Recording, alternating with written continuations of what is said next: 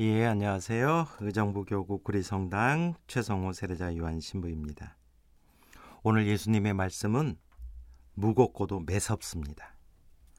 예수님께서 코라진과 베사이다, 카파르나움에 대해 불행을 선포하시기 때문입니다. 오늘 말씀을 이해하려면 우선 코라진과 베사이다, 카파르나움 이 세 도시가 예수님의 주된 활동 무대였고 예수님께서 기적을 가장 많이 행하셨던 곳임을 기억해야 합니다. 오늘 복음에서 언급되고 있는 코라지는 갈릴레아 호수 북쪽에 있는 마을이고 베사이다는 코라진 옆에 있는 도시인데 베드로, 안드레아, 필리포의 고향입니다. 예수님께서는 이 두 마을에서 많은 기적들을 행하셨습니다. 그리고 카파르나움은 예수님께서 사셨던 동네라고 부를 수 있을 만큼 자주 복음에 등장하는 아주 중요한 장소였습니다. 그러한 장소들의 이름을 거명하시면서 예수님께서 네가 하늘까지 오를성 싶으냐 저승까지 떨어질 것이다 라고 하십니다.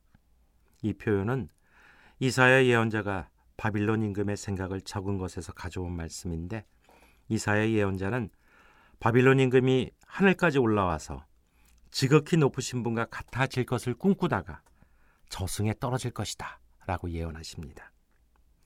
코라진과 베사이다 그리고 카파르나움은 예수님께서 특별히 선택하신 장소였고 당신 구원 사업의 중심 장소로 들여 높여진 그 도시들이었습니다. 그러나 그곳 주민들은 완고하고 고집도 셌습니다. 그래서 하느님께서 베풀어 주신 이 특별한 은총을 받아들이지 못하고 예수님을 받아들이지 않았기에 불행을 선고받습니다. 예수님을 배척하는 것은 곧 예수님을 보내신 하느님을 배척하는 것입니다. 그리고 이러한 모습은 오늘을 살고 있는 우리에게도 해당될 것입니다. 예수님의 제자들을 통하여 전해진 복음 말씀을 우리가 받아들이지 않는다면 그것은 곧 주님을 배척하는 일이 되기 때문입니다. 하느님께서는 당신 자녀들에게 넘치는 사랑과 은총을 베풀어 주십니다. 하느님의 은총은 우리가 하느님의 구원 의지를 깨닫고 하느님의 뜻을 받아들여 내 생활의 중심으로 삼도록 이끌어 주십니다.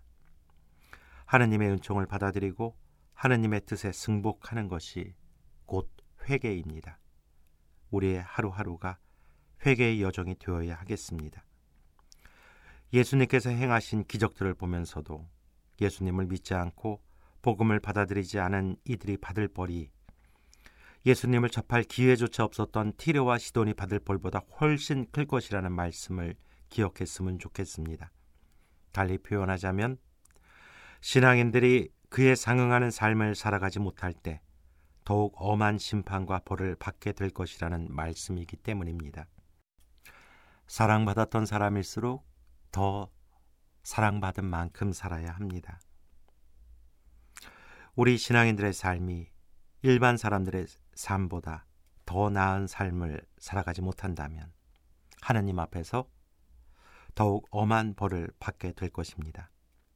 성당에서만 그리스도인이고 성당 문 밖을 나가 세상 사람들보다 더 세상적인 삶을 살아간다면 우리의 삶을 부끄럽게 생각해야 합니다. 그리고 회개해야 합니다. 말씀이 나의 삶의 주인이 되는 삶, 그래서 이제는 내가 사는 삶이 아니라 예수 그리스도가 사는 나의 삶이 되는 하루를 살고자 다짐했으면 좋겠습니다.